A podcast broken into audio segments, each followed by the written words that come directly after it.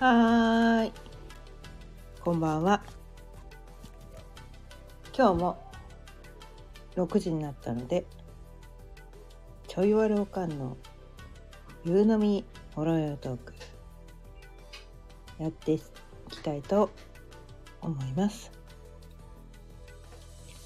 今日のテーマは自己否定してるところこそ愛されポイントだったりする？というテーマでお伝えしていきたいと思います。改めましてこんばんは。かゆねです。毎日夕方6時からだいたい15分前後その日のテーマを決めて気づきのヒントをお伝えしています。ということでね今日のテーマ「自己否定しているところこそ愛されポイントだったりする」というテーマについてなんですが、うん、まあこれをね受け入れるのすごくハードル高いんですよ。すごくハードル高いんですね。うん、こうこの世の中でねこのこうしたらモテるとかねこうしたら愛されるとかこういう子がこうなんていうのかなモテるよねとかこういう人とかこういう仕草とかこういうこと言ったらモテますよみたいなねなんかそのモモテポイントとか、まあ、愛されポイントみたいなことが、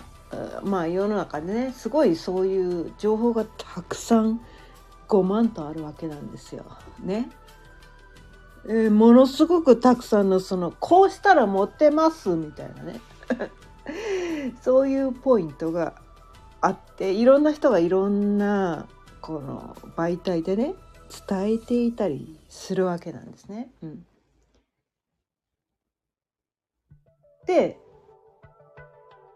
それが間違ってるわけではないんですよ。うん多分それを伝えている人はそれをしたことによってモテたとかそこを売りにすることによってモテたとかまあその結果がそれで結果が出たから世の中全ての人がね同じことをすればモテますよってことをそこを信じてしまったからそれを伝えてるだけ。多分その人は悪気はないんです。純粋に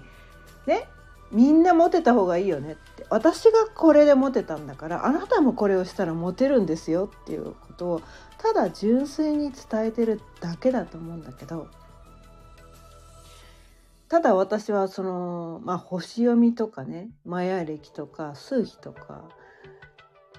いろんなねこの個性診断っていうのをねお仕事にしているそそれをねセッションがねメインのねお仕事だったりするからそこをやってる人間として言いたいことはいや全ての人にとって同じ方法がその人にとっての正解ではないよと。うん、あなたにとってはそれが正解だったかもしれないけどそれは全ての人にとってこの正解の方法ではないよと。例えばね背がちっちゃくてね。見るからにこうなんていうかな可愛らしい女の子がね。ピンクでねフリフリでなんかこう「私何も持てないんです」っていうのをやったらそれはモテるかもしれないですよね。うん、めっちゃこうか弱い感じで、ね、繊細で可愛らしい感じでもうこの子守ってあげたいみたいなねなんかそういうこうなんかこう目がうるうるしてる感じの子。ゆるふわちゃんってやつ？がそれをやったら確かにそうやったらモテるんだけどね私みたいにねこう身長が1 7 0センチ骨格がっちりタイプ。ね どっちかっていうと姉御肌の私がそれやるとキモ。キモお前キモいからみたいな。キモいからみたいな。なるわけなんですよ。ね？なるわけなんですよ。こうね生まれ持ったそのそのエネルギーとか生まれ持ったその個性。によって、えー、どの方法がどういうところが愛されるポイントになるかっていうのは人それぞれ違うわけなんですね。うん、でもなんかこう自分にとってこれをすれば愛されましたみたいなそういうことをいろんな人がいろんな方法で伝えててでその何とかな愛されたいまあもうねこの世の全ての人はねやっぱりね誰かに愛されたいと思う思う生き物なんですよね。うんだからこういろんな人が伝えてるのをね片っ端からやってみるんですよでもそれが自分のね生まれ持った個性に合ってない方法だとうまくいかないわけなんですよ。ねうまくいかないわけなんですよ。そのそのだからねそれがねいい悪いじゃないんですよ。どの方法が正解でどの方が間違ってるじゃなくて自分が生まれ持った性質とかエネルギーとかに合ってるかどうかってその違いがあるだけででこの世の全てにとっての正解はないと。で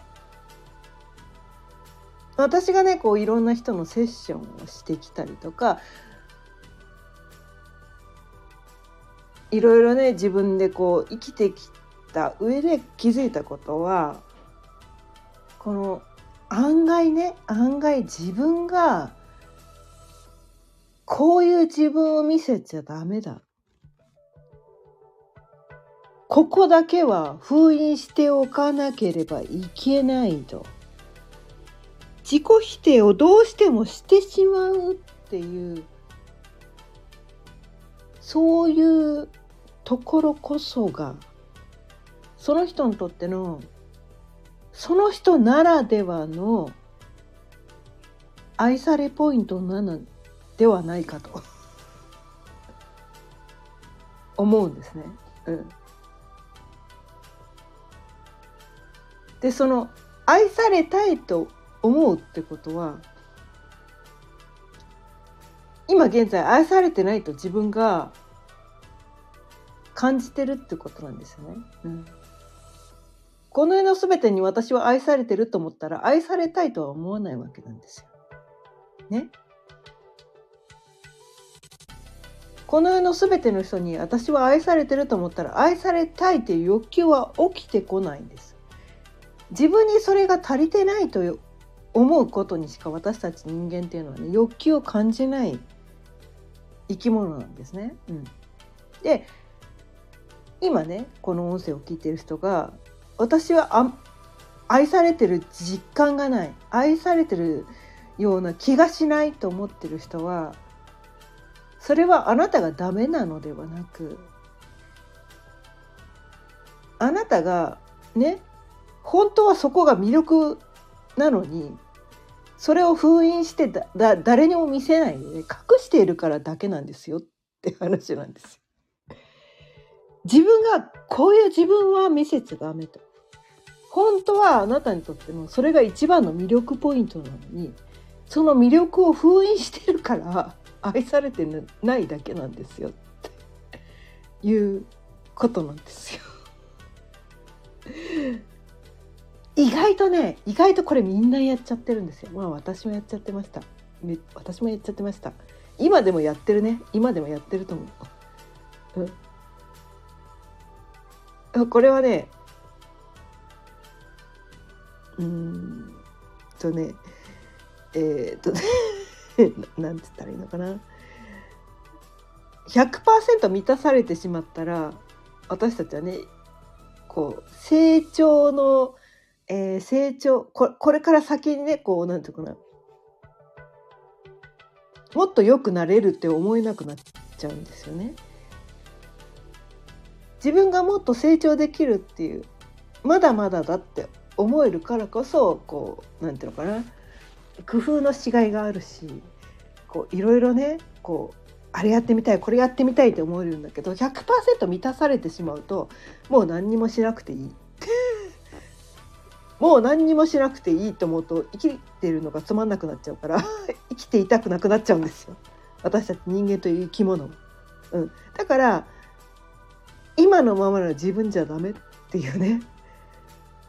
そういうふうにして思わないとこう命がね継続できないから、うん、このま、この人間人間の私たちは何でこの人間としてこの地球にこの地球でしかねこの物質として肉体を持って生きていけないんですよ。まあ、地球以外にもあるかもしれないけど、まあ、全てのねこの世のね 全ての星をね私は知ってるわけじゃないから他にもね肉体を持って物質としての肉体を持ってこの存在できるのが地球だけとはね言えないんだけれども少なくとも太陽系ねこの私たちが生きてる太陽系においてはこの肉体を持って存在できるのは地球だけなんですね。うん、でなぜ私たちはこの地球というこの星に肉体を持ってね制限 3D のね3次元の時間と空間というこの制限を制限があるね制限がある地球という星になぜ肉体を持って生まれたのかというそこにはすごく深い意味があってその肉体制限があるからこその楽しみを味わいたいと。このようにな何の制限もなくね思っただけで一瞬で全ての望みが叶ってしまったらつまんないんですよ。実はね。実はつまんないんだよ。一瞬で魔法がね叶ってしまうと実はつまんないんだよ。でも私たちねこのいろんな制限があって一瞬でんいろんなことが叶わない、ね、いろんな制限を受けて生きてる私たちにとってはその魔法を使えたらどんなに幸せだろうって思うんだけれども実はそうじゃないんだよ実はそうじゃない。全て一瞬で叶ってしまったらそれはつまんないんだよ。そうつまんないから飽きちゃったからねその一瞬で何でもかんでも叶ってしまうの超つまんねえ。こんなの飽きちゃう。時間持て余しちゃうって思ったからそうじゃない。制限がある。世界を。経験してみたい。ということで私たちはねこの制限ね。3D のね。3次元。時間と空間という制限がある星にわざわざ肉体というねこの制限だらけのこのね檻に入っているところをわざわざ体験したくてこの地球という星に生まれてきたわけなんですね。でそしてその自己否定をなぜしてしまうのかというと自分は完璧だって思っちゃうとさっきと同じようにつまんないんですよ。つまんないから。あれもできないこれもできない私にはあれもないこれもないって思うからこそそれが欲しいと思えるわけじゃないですか。この世の全てを私は持ってると思ったら何にも欲しいと思えないんですよ。何にも欲しいって思えない状況はね今今の自分ではね感じられないけれどもまあ想像力が豊かな人だったらちょっと想像できるかもしれないけど何にも欲しいものがない状態ってもう生きているのね超苦痛なんですよ。つまんないんですよ。ちょっと近い近いこの近い経験としてはこの病気をした時にこう寝てろって言われるわけなんですよね。寝てろと。眠くてしょうがない時はいくらでも寝れるんだけど眠れないのに寝ろって言われるとすっごい苦痛なんですよね。あとはねこの、まあ、新入社員みたいな感じで会社に入った時にとりあえずは雰囲気に慣れてもらうために「いや何にもしなくていいからそこ座ってて」って言われる状態もうすっごい苦痛なんですよね。苦痛なんですよ。いや何にもしなくていいって言われるほどほど苦痛なものはないんですよ。そこに座ってて何にもしなくていいからただそこにじっとしてて余計なこと何もしないでただそこに座っててって言われるほどことほど苦痛なものは私たち人間ないんですよ。意外とね忙しい時の方が時間がね過ぎるのが早くて何にもしないでただそこにじっと座っててって言われることってすっごい1分1秒長い長いんだよね長いんだよ。もうもうね死んでしまいたいぐらい苦しいんだよ。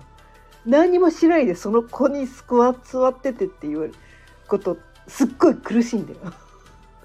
あそれを経験したことがない人は分かんないかもしれないけど一度でもそういうね、えー、似たような経験をしたことがある人は分かるかもしれないんだけど。あれ苦痛だよね。何にもしないでそこに座ってて。私にはあれもこれもできるはずなのにね。私あこうしたらいいのにああしたらいいのにあこうしたらもっと良くなるのにって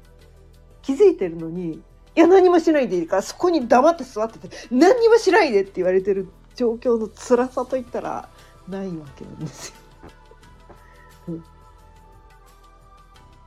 でそれがこう生きていることにとって一番辛いのはその状況なんですね。でその辛さを味わいたくないがために私たちはねこの、まあ、何日か前にも伝えたけど不足感っていうのを感じる。自己否定を感じる。私はこういうとこがダメっていうとこにフォーカスするってことをやるんですよ。だって自分が完璧だって思っちゃったらつまんないから。つまんないから。つまんないんですよつまんないんですよだから自分の足りないところにフォーカスしてあこれが私には足りないからそしたらそこに対して学べるじゃないですか。あこれに対してまだ私は成長の余地があるっていうのはその成長の余地があるっていうのは幸せなんですよ意外とね。今まで知らなかったことを知ることができる。まだ私はこっから先どこまででも成長できるって思えた方が私たちは実は幸せなんです。でもねどっかでこう完璧な人が羨ましいっていう自分もいたりするんだけどいやこの世で完璧な人一人もいないんで、うん、完璧になったら多分ねこの世卒業して肉体をねもう脱ぎ捨ててあの世に行ってますから。完璧じゃないからこの世にね肉体を持って生きていられるんです成長の余地が残されているから。でも何て言ったのかな。知らないことを知るってワクワクしませんか？えこれってどういうことなの？これってどういうことなの？知りたい！知りたい！わからないけどわからないけどそこに対して知らないからこそワクワクをするんですよ。私たちワクワクすることって100%完璧に分かってることに対してワクワクできないんですよ。ワクワクするっていうのはその知らないことに対してだけなんですね。でワクワクがない人生って楽しいでしょうか？果たして楽しいんでしょうか？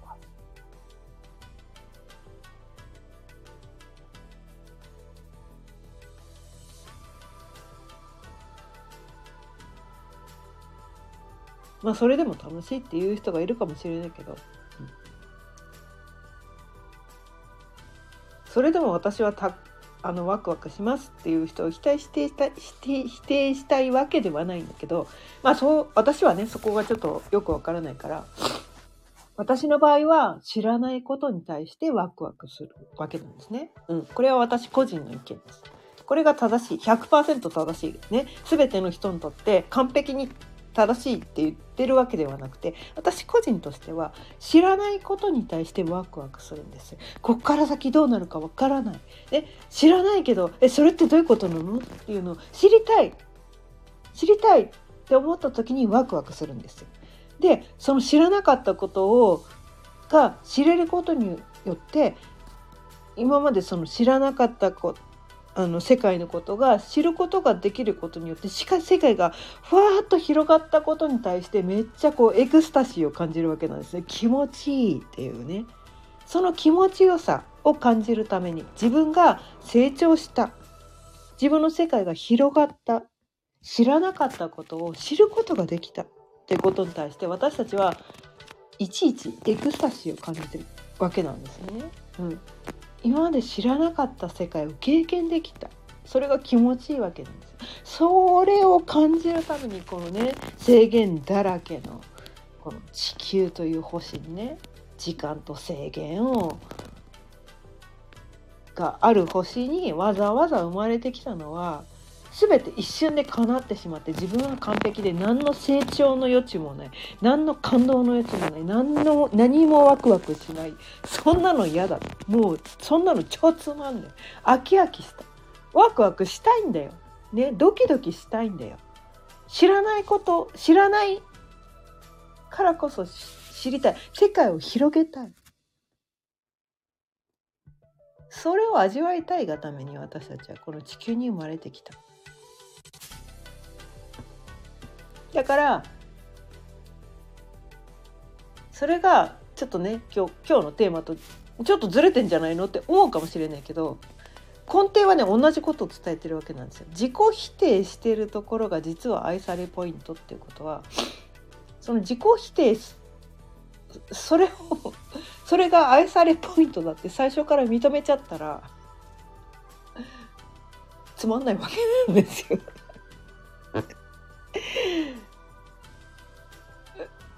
その自己否定を最初にするからこそそれをねその自己否定っていうところを経てあそっかこれが愛されポイントだったのかって気づいてそれを手放す。その自己否定を手放すっていうことができて初めてその自分の世界が広がる。知らなかった気づいてなかったことに気づけたってことでエクスタシーを感じる。気持ちいい。なんだそうだったんだ。っていうことにとってあのそういう経験をすることによって今までねその自己否定してる時ってすごい重重いエネルギーを自分がこう握りしめてる状態なんだけどなんだ私がこのね握りしめなくてよかった。このことを手放すだけでよかったんだって気づけた時の気持ちよさったらなかないわけなんですね。なんだそうだったんだなんだそうだったんだそうこの感覚を私たちは感じたいわけなんです。なんだそうだったんだ目の前に答えはあったじゃん。私はね生まれた時からこの性質持ってましたでも私はそれを否定してましたその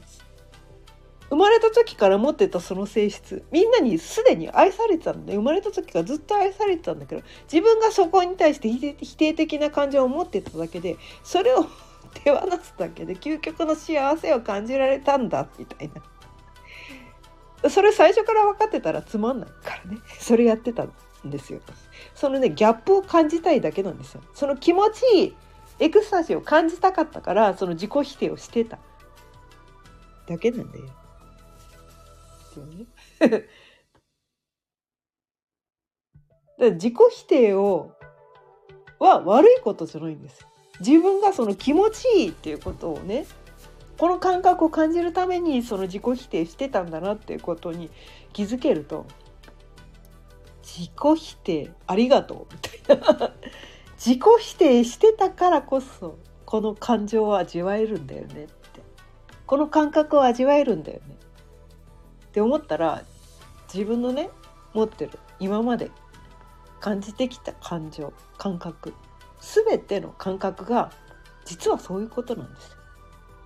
実はそういうことなんです。否定的などんな否定的な感情もそれはその否定的であればあるからこそマイナスが多ければ多いほどそのプラスへの反動も大きくてより幸せを感じられる。っていうことが起きてくるですよね。うん、もうねこのこのことに気づけると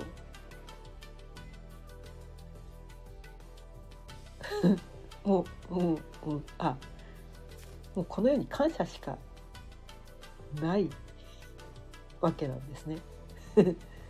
まあ生まれてくる前にね自分でこのねこういう自分のこうなんだかなどこどういうタイミングでどういうことを経験するっていうのを自分で設定してきたっていう意見もあるし全てはこのね宇宙のねこのサイクルというか、まあ、宇宙の仕組みでそういうことを経験させていただいてるいろんな考え方あります。どんな考え方をしてもいいです。あなたが幸せを感じられる考え方をどうぞ採用してください。ということで、あ今日今日25分過ぎちゃった。今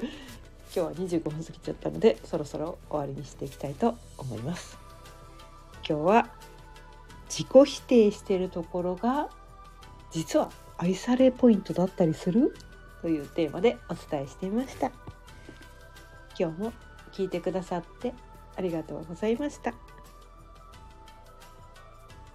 毎日夕方6時からだいたい15分前後その日のテーマを決めて気づきのヒントをお伝えしています。また聞いてくださったら嬉しいです。チャンネルのフォローやいいねボタンもぜひよろしくお願いいたします。それではまた明日さよなら。